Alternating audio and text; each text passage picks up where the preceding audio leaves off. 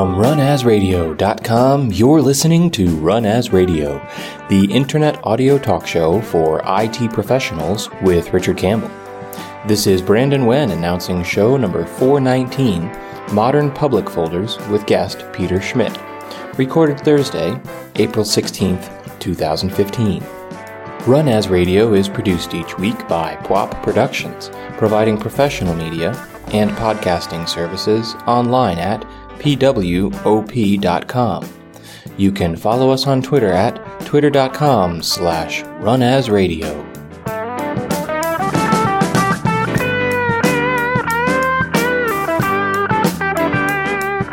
Thank you, Brendan. This is Richard Campbell, and thanks for listening to Run As Radio. Today, my guest is Peter Schmidt, who works as an infrastructure architect and consultant at EGAS in Denmark. And his job is to engage people and companies in evaluating and adopting new technologies and to help them plan, design, and implement those technologies. He has more than 15 years of experience as an infrastructure architect and consultant, working in Exchange since version 5. That's going to leave some scars.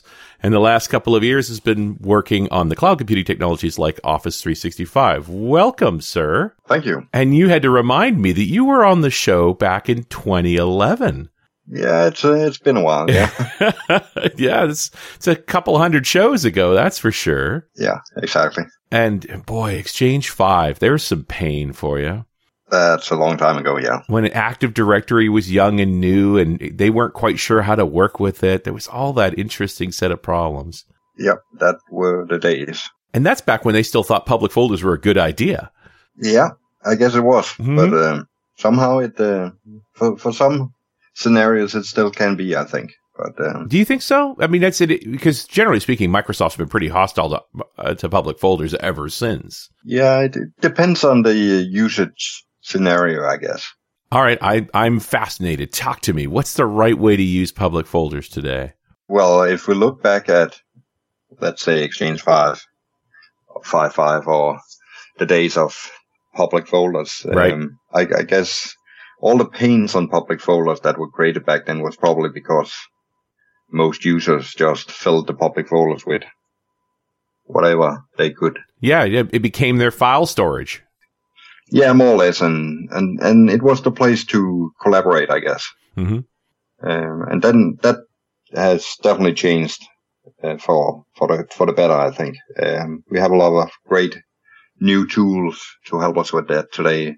One of them could be SharePoint, and other tools could be exchanging, collaborating data using OneDrive or something like that. Yeah, there's a ton of stuff out there today. I, I have a lot of folks that are fascinated by Slack. I'm not that guy, but even I'm working with some externals with Trello and things like that. Like there's just a ton of ways to try and, and collaborate with data. But I mean, Outlook Exchange was the original.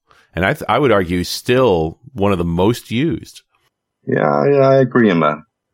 Um, well, uh, but, but then again, about the scenario with the public folders, mm-hmm. I, I think most, certain organizations probably have a hard time getting completely rid of public folders. Right. But, but uh, for the usage scenario, I think there are a few places where public folders give organizations benefit. And, uh, the, Microsoft did a lot of work to enhance public folders and also a lot of work to to make public folders actually work in Office 365. Right. And there's and is there sort of breaking changes in the latest version of Exchange when it comes to public folders as well? Like 2013 is different. Uh, yeah, uh, th- that is definitely the place where Microsoft took the step and actually did something with the public folders. Mm-hmm. Uh, you could say they completely uh, re-architectured the the way public folders work. And uh, it's probably also why it's now referred to as, as modern public folders. Right. As opposed to legacy public folders. So everything pre 2013 is now legacy. That must be legacy, yes. okay. Yep. All right. So what's the big difference? Like what, you know, from, in my experience, the challenge with public folders as an administrator is it just gets so big and there's no easy way to triage them down to get people to start taking stuff out of them. Yeah, that, that's probably the big issue. Uh, more or less always uh, getting users to actually clean up. But um, but then again, is it really needed because storage is so cheap nowadays? Yes.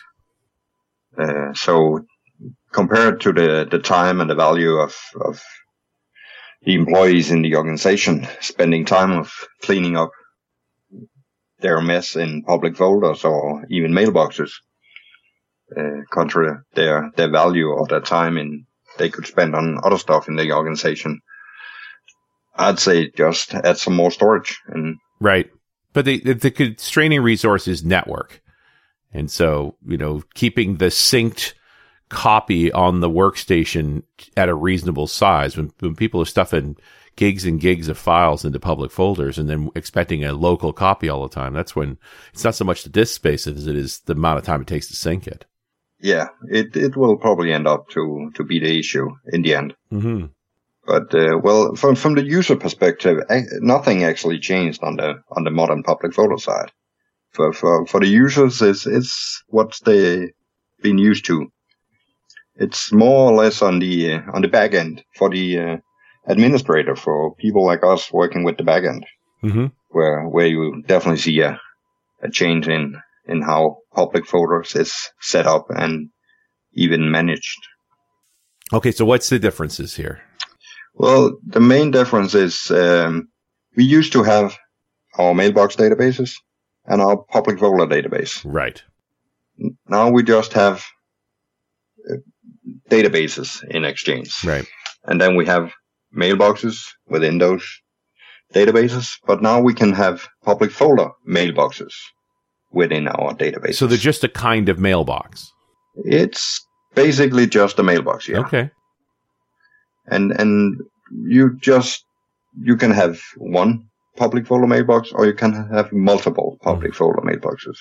That basically depends on the amount of data you have in your public folders. So do you size them by topic or by access rights? Like which, how many do you make? Well, you, you usually, the recommended way of doing it is, is sort of sizing it or quota uh, setting a quota for your public folder mailbox. Mm-hmm. So it's in the end definitely manageable by by backup restore scenario. Right. Uh, really, it's it's this is all about size then. Yeah, it it is in the end. Yeah. Yeah, but, but I, the, and then I can sort of see like break it up by chronology. This is the 2013 public folder. This is the 2014. But if it gets too big in, in a given year, maybe a break by month, maybe a break by topic area. Like there's a bunch of ways you could try and granularize that. Yeah, yeah, it is. The the recommended uh, quota is setting each public folder mailbox to uh, 50 gig in size. Okay. 50 gig is a lot. That's not not, that, not a trivial amount. I know it's uh, for for a lot of organization that's a lot of of data in, in the public folders. And I'm not I don't sync that to the user, right? There's, I'm not trying to haul that 50 gig anywhere. No, because the way the users tend to use public folders is that they probably have access to one or, or few uh, certain folders within mm-hmm. the public folder hierarchy. And, and if they want to set up something that they need to have favorized in, in Outlook, that's their folders that they, they're working with right. and not the complete public folder hierarchy. Yeah, you would hope they would only take the pieces that they need. Yeah. Hope. yeah, hope. I, I tend to think that uh, that's the way people work anyway. So, of course, you would definitely see exceptions out there, but uh, I think they're rare. Yeah, you. Yeah, I'm going to presume that people are trying to do the right thing. They just, you know, sometimes they think they need more data than they really need. Yeah, that's correct. But but you in the end there could also be organizations who actually have a lot more than 50 gig. Sure. In size, uh, I've seen a few of those. So and there's no reason like you're allowed to have more than 50 gig in a public folder. You just shouldn't. Uh, you're allowed to, but uh, well, depends on if you're actually using Exchange Online, the Office 365 version. Oh, okay. Or if you're using the on-prem version. Right. So, if it, does online have a hard cap? Yeah, the online is is different here because okay. the online is set up with something called auto split. Mm-hmm. So when you reach your warning quota of 50 gig, hmm your public folder mailbox is, is automatically split into an extra additional public folder. So the system creates a new public folder mailbox for you. So you actually has, instead of one, you, you're getting two public folder mailboxes. Right. It, it just keeps continuing, actually. And they bill you for each folder too. So, you know, you are incurring costs for that. Yeah, in, the end, I, I can't remember the details in uh, in the licensing part of, Mhm. of the public folder mailboxes, but uh, uh, yeah. Well, I mean, this is good stuff, really. It's just a question of managing it. How do you uh, assign privileges to it? Can, how granular can I get for what user can access what in a public folder? Yeah, well, the, the, the permissions on the public folder level is like it, it's always been actually. Right. So you, you got the ACL, uh, where you have your public folder hierarchy. So, so you have the hierarchy of a lot of different folders that you or your users create. Uh, and, and that's where you set the permissions. Right. So it's just like any file system. I can assign rights to files. I can assign rights to folders and so on. Yeah, it's quite similar to, to the way people handle file servers or file. Mhm. Yeah. That's good. Okay. Uh, and there's, since it's just a separate mailbox, then, then I still have data access groups and all those sorts of things. So you could just treat it like a mailbox Um, what do you mean about data access groups? DAGs, like the, the, Ah, the, yeah, the, Database availability groups. the yeah. database availability groups. Sorry. I'm using the wrong acronym. no, no problem. Uh, well, about public folders uh, uh, compared to DAGs, um, it's it's actually where we see a lot of changes Mhm. uh, again in the modern public folders. In in the legacy public folder or the early days of public folders, we we had the public folder replications. So all the replication between multiple rep- public folder databases was handled by public folders themselves based on public folder replication. Right. Uh, and that could really be a pain to work with.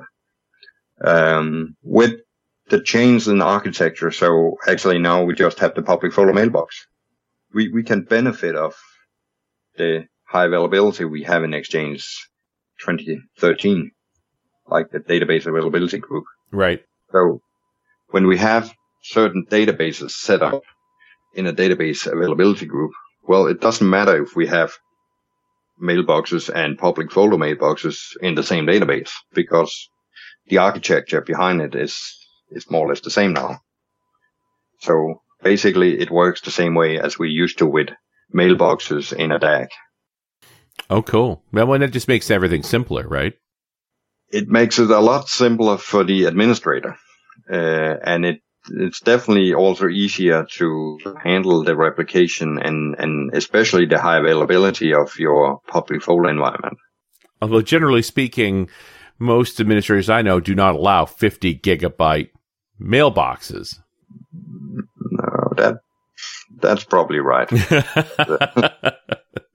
Although, I mean, okay, so we make an exception for these. Can you do that? Is are there are the same mailbox rules applied to, to public folder mailboxes as they are to regular uh, mailboxes? No, it's different. But Okay. It, it, depending on, on the setup or, or the architecture, you, you can designate a, a dedicated database for your public folder Right. mailboxes if, if that's what you want. You want to keep it away from everything else.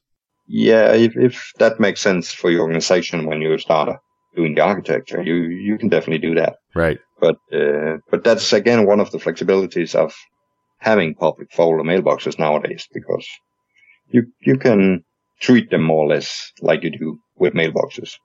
You, you could also have organizations that definitely have different quotas or sizing of mailboxes. Mhm. Like some have VIP mailboxes, others have, uh, let's say workers mailboxes when you, you can have organizations that tend to have, let's say a few different quotas on the, on the mailboxes. Right. And public folder mailboxes are, are no different in, in an organization like that then. And then you can have a separate backup strategy for these mailboxes, separate from the, the regular mailboxes as well. Although you could do it all together too, because it's just a just a DAG. Yeah, if, if that makes sense, you could do that. Yeah. What do you? Is there a preferred method? What's the right way to go about backing up these public folder mailboxes? Um, Well, I don't think there is a preferred way because it, it again, it depends on, on, on the backup strategy of, of each organization. But, right. And again, often depends on what backup service or or software you actually use because some of them like the DPM, it's if you actually do continuous backup, it really doesn't matter if you want to split out the public folders to only do backup once a week because with the continuous backup, it, it wouldn't make sense. You have the DAG for live backup anyway. It's just some yeah. folks want to have a separate copy. Yeah, some, yeah. and if, if that's the requirement you have, you definitely have the flexibility of doing it. Absolutely. Uh, Give me one second, Peter, here while I pay the bills, because Run As Radio is brought to you by ScriptRock, the makers of Guardrail and the fighters of Configuration Drift. Configuration Drift happens in every environment from 5 nodes to 5,000. Guardrail will find and scan the configs of every node in your environment, no matter the platform, and alert you to changes happening across machines. Give it a try for three months free with the coupon code RunAsRadio, all one word, at scriptrock.com slash runasradio. Do public folders appear any different in this modern version? Are they just part of Outlook as well? Do I have them in OWA? Like, is there anything different there? From the user perspective, uh, nothing has changed. Okay. Uh, in the way they see the public folders and the way they work with them. Mm-hmm. Uh, and as a user, you have them available in in Outlook. Um, of course, you need to to run a, a newer version of of Outlook. Right. Uh, since since we're talking Exchange 2013, users uh, will probably be on a Outlook 2010 or Outlook 2013, but it is compatible with Outlook 2007 for for those. Yeah, but life's too short to run 2007. Get upgraded. You make your life better. Yep, uh, I agree. and a new version version of Office is just around the corner as well. So yeah, no, we're we're coming up on yet another one as well. And of course, this all leads to the cloud too, if you want to go there. Yeah, uh, that's true, and and that's also one of the changes with with this new public folder architecture or modern public folder. That's mm-hmm. actually now it's it's supported in in Office 365. So and is the hybrid mode okay? Like I can see some organizations being okay with their mailboxes being up in the cloud, but might want to keep all of those files on prem. Mm, yeah, but uh, can't remember the details. I, I believe we can do that. Yeah. Yeah, the hybrid exchange mode is kind of a. I just feel like once you've had exchange on prem, getting it fully off premise is fairly hard. Uh, most of the organizations I've worked with that have started moved into the cloud with this stuff, they always end up with some stuff still at home for at, le- at least for an extended period. You know, there's a we'd like to ex- eventually get all exchange online, but it's not that easy. No, I agree on that. It, it takes some time, and it's definitely a migration project like everything else. So sure. Yeah. And yeah, and, and you know maybe Greenfield will start out all online, but if, if anybody who's with an existing infrastructure lives in hybrid, for as far as I have not had anybody actually turn off everything in, uh, on prem yet. Um, no, I have had a few. Oh, have but, you? Uh, Good. Yeah. I'm glad to know it's happening, Peter, because it hasn't happened for me. okay. But again, with public folders, what's important to know is is migrating from your legacy. Right. Getting the taking the old 2010 folders or 20, 2007 folders and moving them into this 2013 mode. Yeah, it's it's it's a cutover process. So it's it's more or less uh, since and since your mailboxes need to be on the new version of Exchange before they can uh, actually support modern public folders. So it's the last thing you would do in a migration process. It's moving or migrating your public folders right. to, to modern public folders. And one of these things is going to be having to granularize it down to the appropriate size. Yeah, that's uh, one of probably say best practices is to, to take the time to actually evaluate on, on the content you have and getting it cleaned up so you can minimize the content you actually have to migrate. Mm-hmm. Get rid of duplicates. Many, many duplicates. For, force the users to to clean up in the process, or or you as an admin actually go in and, and do some digging and, and clean up as, as, as much as you probably can. Right. And then, uh, is there anything special in the migration process? It's just a wizard? Um, yeah, it's, it's special and it's not a wizard. No. No. It's, uh, purely PowerShell. Oh, okay. Yeah. So, well, uh, I was good. I should have said that. It's just a yeah. PowerShell script, right? Everything's just a uh, PowerShell script now. Yeah, it's it is definitely PowerShell based, not not just one script. Right. It's it's a process of uh, of PowerShells, uh, commandlets and scripts. So so basically, you you're doing sort of an, an analysis with PowerShell scripts mm-hmm.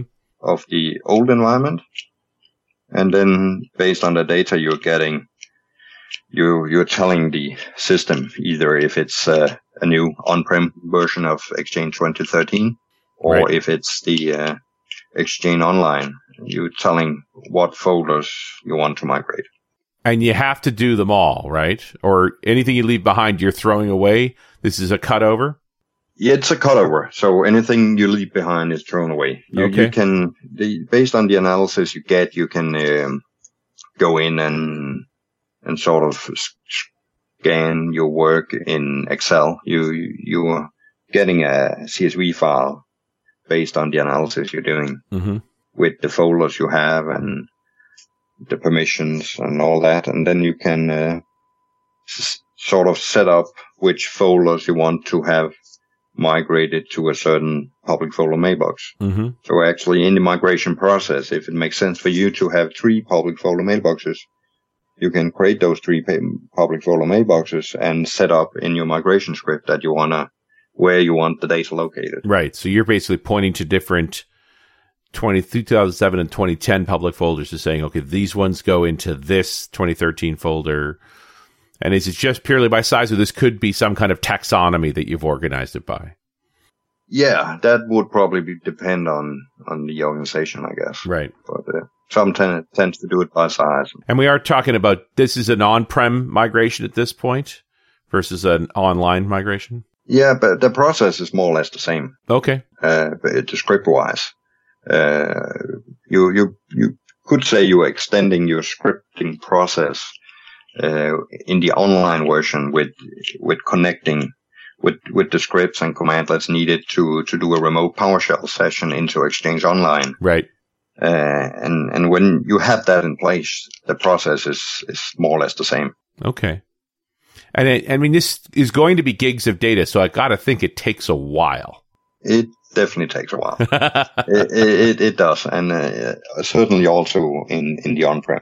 Yeah, I mean, I would hope if it's on-prem, I've got new 2013 servers in rack nearby the old 2010 servers, say, and it's at least gigabit connectivity between them. But you know, which should be better than online. But it, is it is this a are you actually like drive bound, or is there a, a lot of logic involved here? It, it well on in the uh, in the on prem, it, it's it's of course it's faster than than doing it through an online.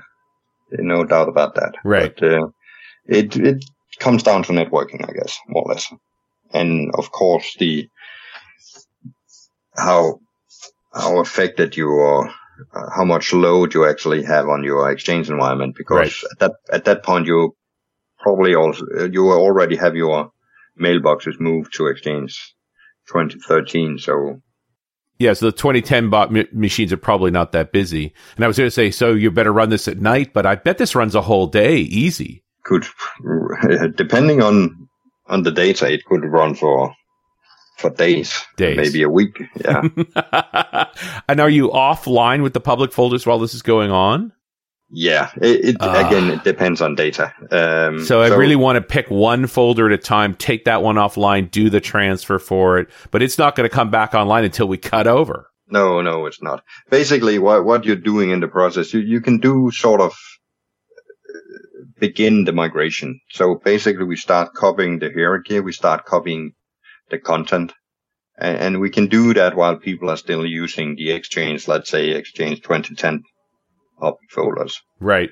So when we are ready to do the final steps in this, we can, we, we need to log out users from the public folder. Right. Uh, environment on Exchange 2010 because we, we cannot allow any changes to the environment when we're doing the final migration. While we're actually migrating. Yeah.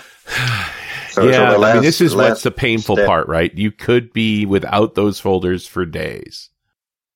Yeah, but if if you're doing it uh, for days, I would say you have a pretty big public folder environment. Yeah, this gives you the incentive to to trim this down as much as possible, even to pull pull your essential data out of public folders and into file shares somewhere, so that you could sort of thin all this out as much as possible. Yeah, it, it it's a benefit to do that. Yeah, yeah, no kidding. I mean, that's it's an interesting discussion. I I can imagine the look on the faces of the of the users. We go, so we're gonna lose those public folders for a week you sure you're cleaned everything out of them? You know, in some ways they'd be cleaning them up just because they're going to hoard the data they feel they're going to need that week. Yeah, but but but since we are able to do a bit of that delta migration, yep, people are not locked out doing a whole week. Right. The, the copying process can take a whole week, but right. We, since we only lock them out in the finalization process, where we kind of copy the last bits and make sure that no one can touch the old environment. Right. It, it will probably trim down to maybe hours. Hour. So you, the whole process might run for a week, but most of that is just setting up the hierarchy, putting everything in place, and so forth. It's only when you actually start transferring the bits that you start locking things off. Yeah, uh, not yeah the last pieces because we, can, we it's sort of a delta migration. Right. We, we can we copy most of the content and, and then it, it sort of suspend in the end. Okay. And, and then we decide on a certain time, which is the most appropriate for, for doing the logout. Right. In the public folders. Sort of the and, same way that virtualization works, right? Where it actually kicks it into a mode where it's just storing the deltas, copies the vast majority of it, then syncs the deltas and then cuts over. I mean, yeah. Maybe, maybe not quite that lean, but somewhere along there. Yeah, the, the, process could look a bit like it. Yeah. Mm-hmm. But it is in the fine. So you've got the begin migration doesn't lock stuff out. Yeah. It's the finalized migration that does. That's correct. Yes. Okay. And so that is good. This is definitely something you want to test a couple of times. It is, and and uh, unless you you you have the possibility of actually doing a rollback if if this doesn't look good because in this process you can sort of enable certain users to right. actually see the new environment and you can get them to validate that everything looks okay. Right. And you're not, it's, this can't be destructive to the source either in the process, I imagine. No, it, it's not destructive in, in any way because it's, it's just a copying process. Okay. Yeah. So, and that's the way you want to do it. So it's just copied across if something goes, you still got the source files if something goes terribly wrong or people have concerns you know, it's going to take time for them to figure out the hierarchies and things, but for the most part, you should be fine. Yeah, that, that's that's true. Now, am I being optimistic? I don't even know anymore. there, there are always uh, some pains in, in the migration process, but basically, it, it seems easy, and the process is is easy when you narrow it down and maybe if you tried and tested it fairly uh, during the planning process. But um, there there are always some issues or corrupted items and stuff that doesn't really work or is broken. Um, yeah, I mean that's one of the truths, right? You're going to walk everything, which means you're if there's any problems, you're going to hit them. Yeah, that's that's correct, and yeah. and you could end up in, well, you you're probably managing very old data in here. Yes. Because it, if it, this is from the days of Exchange 5, 5 or something, mm-hmm. People have data lying around in the public folders that some organization haven't touched for a very long time. Yeah, for so, months or years. Like it's, uh, it's, it's, there's yeah. no incentive to clean up old data. It just sits there. Yeah, nobody wants to take the responsibility of yeah. actually cleaning it out. So no, all, the only there's almost no benefit and there's substantial risk of losing things that are important. Yeah, so it's easier just to leave it. Nice. Yeah. Oh, well, that's sort of the reality of these things. But it's good to know, you know, f- well, there's been a, generally a noise around we have to get away from public folders. To to have the the current latest version of Exchange with a, a substantial improvement of public folders is, is really kind of good news. Um, it, it is because what, what Microsoft tends to point towards is uh, has been in, in also the past is know, use SharePoint or something for Right. this. But actually, with Exchange 2013, we we we get new tools to do a lot of the new colla- collaboration work. So I think something that the organization need to to put into the planning process of of migrating their mo- public folders to modern public folders would also be to actually evaluate the features like site mailboxes or the way they actually use normal shared mailboxes. Because if they look into how we use legacy public folders in the day of Exchange 5.5, Exchange 2000, Right. I think a lot of organizations used public folders for it. Yes. But I mean, I remember back then that we were encouraged to use public folders. I, I always felt like it was one of the things that got us so locked into Exchange is that this was, with Outlook, your information source for the organization.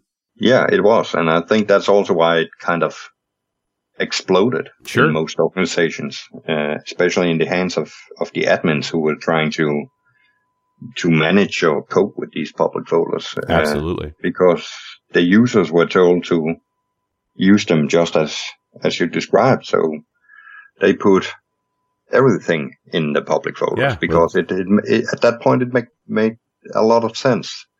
Um, but but not from the back end perspective because of course the users didn't see how how much a pain it actually was to manage these public folders. Yeah. And, and we didn't know at the time. It just grew into that. And we just keep Yeah. getting better with it. Well, Yeah. uh, Peter, I really appreciate your viewpoint on this. If folks want to learn more, where should they be going? Well, um, I think still think one of the best places is is the resources and and the documentation for uh, modern public folders uh, Right. on Microsoft TechNet.